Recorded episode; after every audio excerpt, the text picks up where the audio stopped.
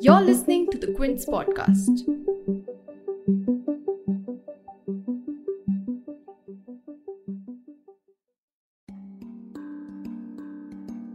In a dramatic escalation in the ongoing Ukraine crisis, Russian President Vladimir Putin on 21st February recognized the independence of two separatist regions in eastern Ukraine and ordered Russian forces in those territories for quote unquote peacekeeping purposes. In a televised address, Putin recognized the Donetsk People's Republic and the Luhansk People's Republic, which are globally considered as part of Ukraine's sovereign territory, and added that quote unquote Ukraine has never had its own authentic statehood. Putin's address also carried a warning for Ukraine, threatening a war if the country's forces do not stand down. He said that, quote unquote, all the responsibility for the possible continuation of bloodshed will be completely and entirely on the conscience of the regime ruling Ukraine's territory. For weeks now, Putin has kept the world on its toes with some 150,000 Russian troops amassed at Ukraine's border, but has denied any plans to move into Ukraine. However, the formal recognition of Donetsk and Luhansk has triggered fears in the West of an imminent Russian invasion.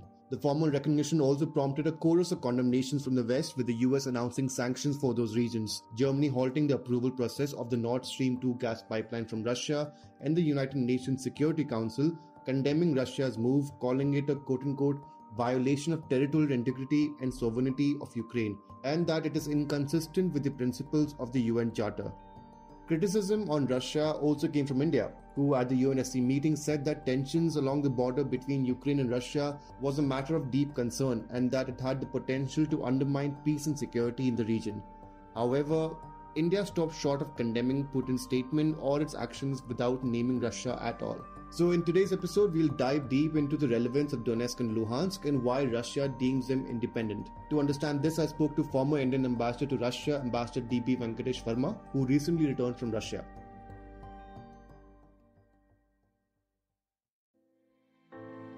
You're tuned in to The Big Story, the podcast where we dissect the headline making news for you, and I'm your host, Himmat.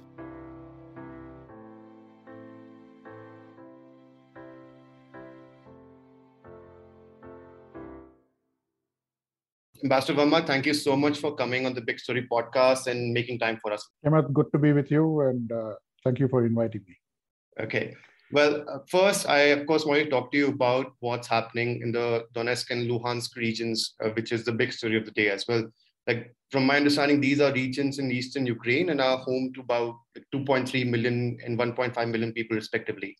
So, can you help us understand what is the region's history and why they are being labeled as People's Republic in the first place? Yeah, sure. Um, uh, Ukraine is a large country. Uh, Ukraine is, uh, except for Russia, Ukraine is the largest country in Europe. Hmm. And uh, it, it, was put together uh, in 1919 and again 1921. Um, and uh, further territory was added in 1945 and 1956. So uh, Western Ukraine uh, acquired a lot of territory uh, because uh, Germany, which had occupied Poland in the Second World War, was defeated in the Second World War, and therefore some of the Polish territories uh, were added on to Western Ukraine. Mm. In Eastern Ukraine, uh, this was formed as a result of the 1921-22 uh, Ukrainian uh, Soviet Socialist Republic was formed. It's mm-hmm. formed part of the constituent republic of this of the Soviet Union.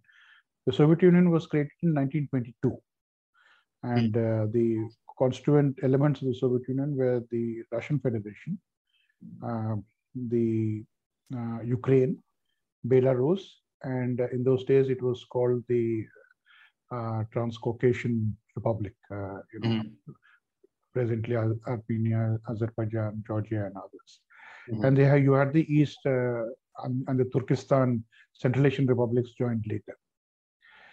Now, uh, Ukraine uh, was always a multi-regional uh, country uh, a state within the Soviet Union. Mm-hmm. And the eastern Ukraine was uh, largely dominated by uh, Russian speaking people. Mm-hmm. It was also uh, heavily industrialized. Mm.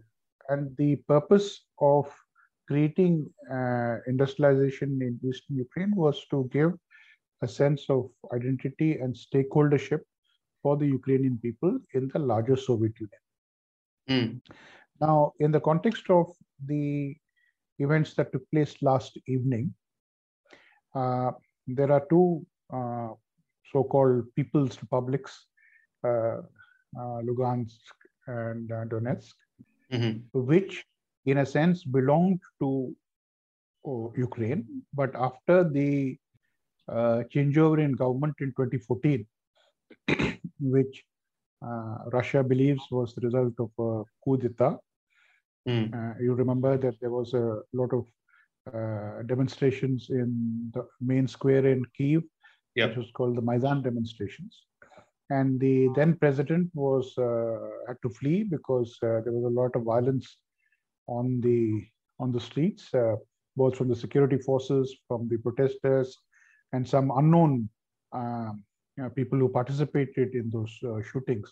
Mm-hmm. but the net result net result was that the the, the government uh, uh, fell and the new government uh, came into power in Kiev, which had a very strong anti-Russia orientation, including against the eastern regions of Ukraine, mm-hmm. where Russia Russian was the majority language. Yeah. Now, these two republics declared their independence in 2014. Mm. Uh, the proclamation of independence was done in 2014, but no one, no one in a sense recognized it. In 2015, the second Minsk agreement was signed. Mm. Uh, it was essentially uh, brokered by uh, France and Germany, and also Russia was a partner, but not a signatory to the Minsk agreement. Mm. And the essential idea of the Minsk agreement was that uh, Kiev, the central government in Kiev, would discuss with the two uh, the leaderships of these two republics, uh, you know, the so-called people's republics, because they wanted to distinguish themselves from the republics that were there, uh, you know, the regions that were there uh, prior to the 2014 declaration of uh, proclamation of independence. The two key principles of the Minsk agreement were the following.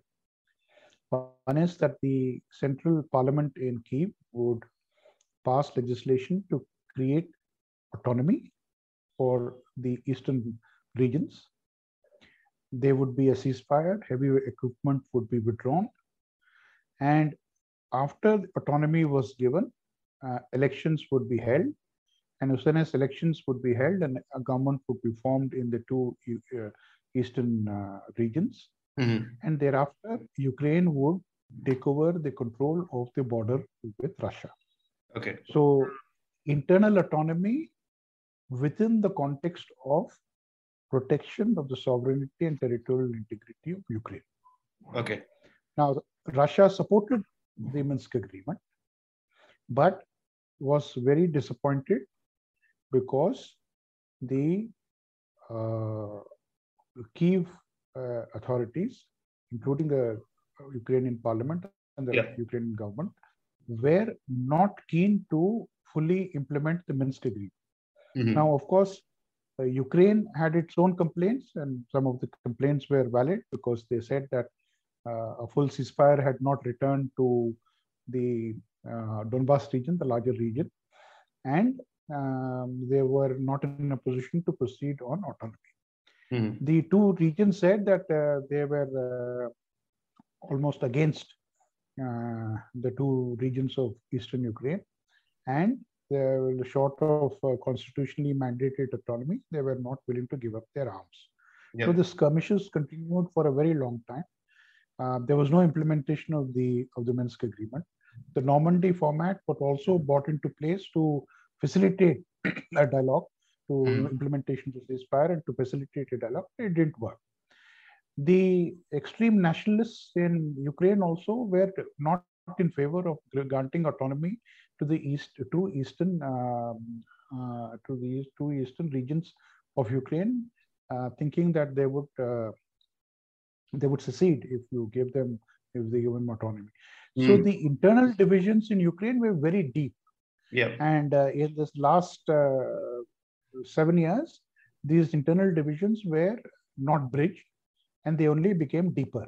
There's also now talks of reviving the Minsk Peace Agreement of 2015 as well. Is it possible that reviving it now will stop Russia from invading Ukraine? No, things have moved ahead because uh, Russia last night uh, formally recognized the uh, independence uh, of the two breakaway uh, republics of Ukraine. Mm-hmm.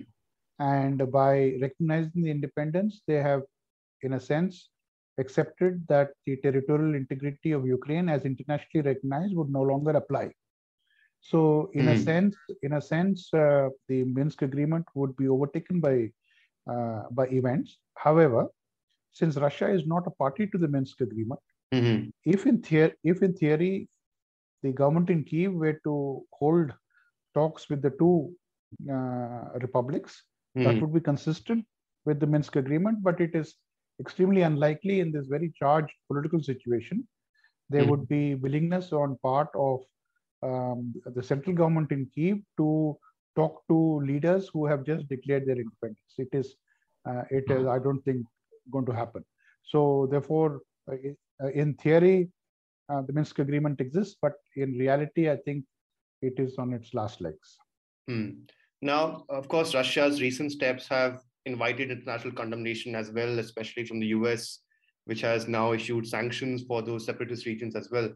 There was also this uh, emergency UNSC meeting, the United Nations Security Council meeting, on 21st February, just yesterday, where Russia's actions were like uh, labeled as a violation of the UN Charter and the sanctity of national borders. I want to know, sir, that you, of course, have had close contact with the Kremlin and with uh, President Putin as well. And I want to know, like, to what extent will this kind of international condemnation really affect Putin and his intentions? And if not, what will it take? Yeah, there was a there were a range of views. Uh, mm-hmm. The countries from uh, Europe and the United States were very strong in their condemnation of what happened uh, uh, yesterday. Mm. But the statements from other countries, especially from Asia, were were more nuanced. there yeah. was no condemnation uh, from many of the countries that spoke uh, uh, from the Asian region. India made a very balanced statement. Mm. I think we stressed the need for dialogue and uh, moving forward uh, on uh, creating conditions to for de-escalation. Yeah, I think China also China also made a similar statement. I don't think there was any uh, any, any, condemnation from their side as well. Mm-hmm. The UAE statement was also quite uh, uh, quite moderate. Mm-hmm. You see, the fact that Russia has had a problem with the emerging security situation in Ukraine is not a new new problem. Yeah, it has been it has been there for almost uh, 15 20 years, and uh, Russia was able to manage with various governments in um, uh, in Kiev mm. a, a, process of business-like relations. They were not very friendly, but at least they were uh, very business-like in the sense there was normal uh, trade and transit, uh, transport links were there. Uh, I think the situation got aggravated after 2008 when Ukraine was given the promise of NATO membership. It mm-hmm. was not given NATO membership, but it was given the promise of NATO membership. Mm-hmm. I think that encouraged uh, that encouraged that section of the Ukrainian uh, leadership that was very interested in joining EU and NATO to accelerate their uh, uh, their uh, uh, antipathy to, to Russia because if you think you have an alternative, then you tend not to work on uh, compromises. So I think it created a false illusion for Ukraine that NATO would come to its rescue.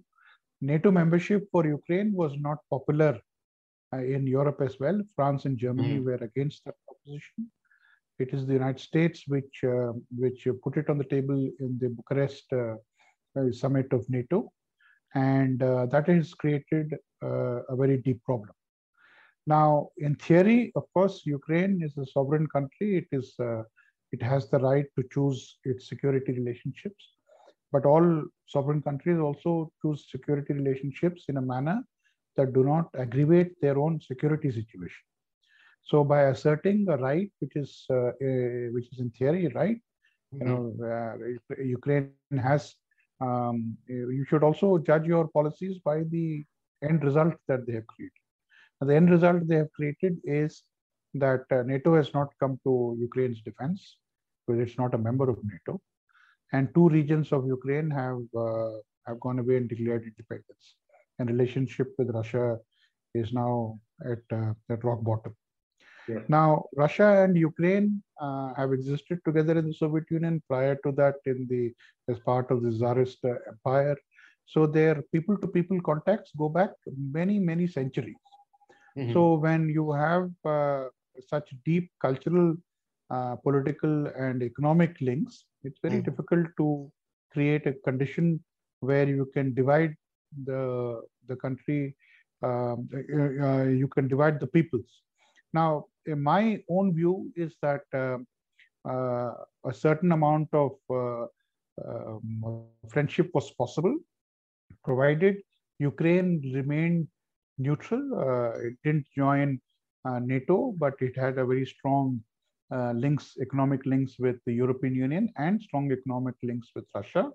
Mm-hmm. I think that would have been uh, uh, a fairly good compromise that every mm-hmm. country could have lived with. Uh, the strong orientation towards West by Ukraine and the fact that they would not be seen as threatening to Russia.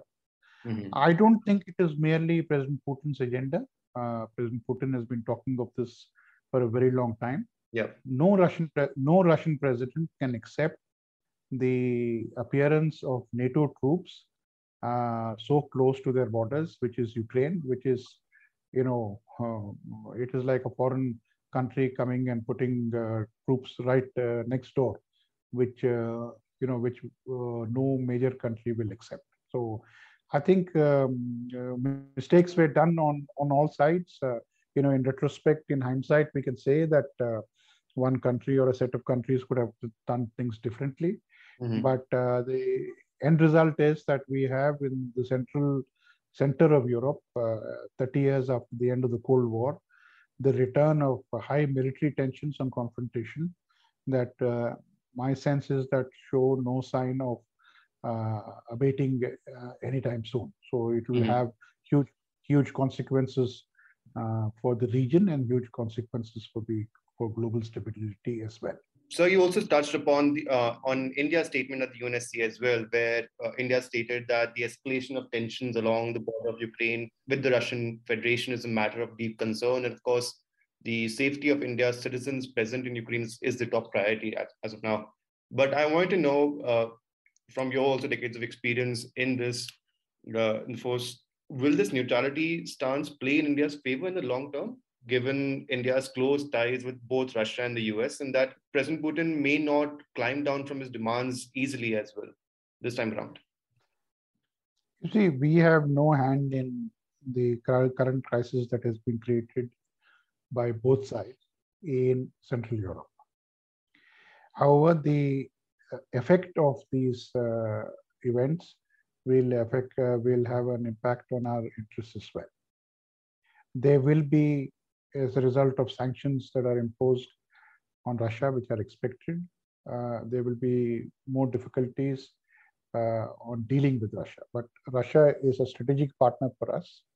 Uh, we have very strong ties in defense, uh, in nuclear space, mm. energy. so these ties will continue uh, India should, and I think India will be in a position to insulate itself from the blowback that is expected from this uh, regional and international crisis. Of course, it cannot be 100% insulation, but we should try to reduce the, the negative effect. Mm-hmm. Now, both Russia and the United States cannot judge their relations with India on the basis of what India says or not does not say. Uh, the primary factor for us is to protection of India's interests. Uh, we have not done anything to exacerbate the situation. Mm-hmm. There was a Minsk agreement that was signed, and we supported the Minsk agreement. Now, if the Ukrainian government is reluctant to accept the Minsk agreement, uh, you know, how is it that India is to blame? I mean, uh, um, if uh, the United States of America promised uh, Ukraine NATO membership and was not able to provide the security of uh, NATO countries to Ukraine in the current crisis, you know, these are, these are all self-created problems uh, for other countries. Mm-hmm. You know, how are we how are we asked to explain? So this notion that somehow India should stand up and be asked to explain itself, I think, is a completely wrong notion. Mm-hmm. We are we have a balanced and a moderate policy, and mm-hmm. we should speak about our own interests. Uh, a point is also sometimes made that India is not uh, uh, standing up for uh, uh, international rules and international law. But mm-hmm. there were a number of agreements that both sides signed, and if they are not able to implement them, then you know how is it our uh, yeah. our fault? How you know how is it that India is asked to explain? Uh, mm-hmm. Rules-based international order means that those who accept the rules should also implement that uh, those rules. Mm-hmm. So if they don't, then of course the consequences are uh, are not uh, are not positive. Yeah. Well, sir, thank you for all your uh, all your time and all all your input as well. That was the end of my questions, but it was a genuine pleasure talking to you. Of course, uh, since you just returned back from uh, from uh, Russia as well, so uh, you're the best person to speak to when it comes to what India should do as well and uh, the international perspective. So thank you so much for coming on the podcast and making time for us. Yeah, thank you, Himat, and a great pleasure to be with you. If you liked listening to this episode, please subscribe to The Big Story for episodic updates. We're available on Apple, Google Podcasts, Spotify, JioSaavn, and most of the other popular podcast streaming platforms. For other podcasts, please log on to the Quint website, and for any feedback, please shoot an email to podcast at thequint.com.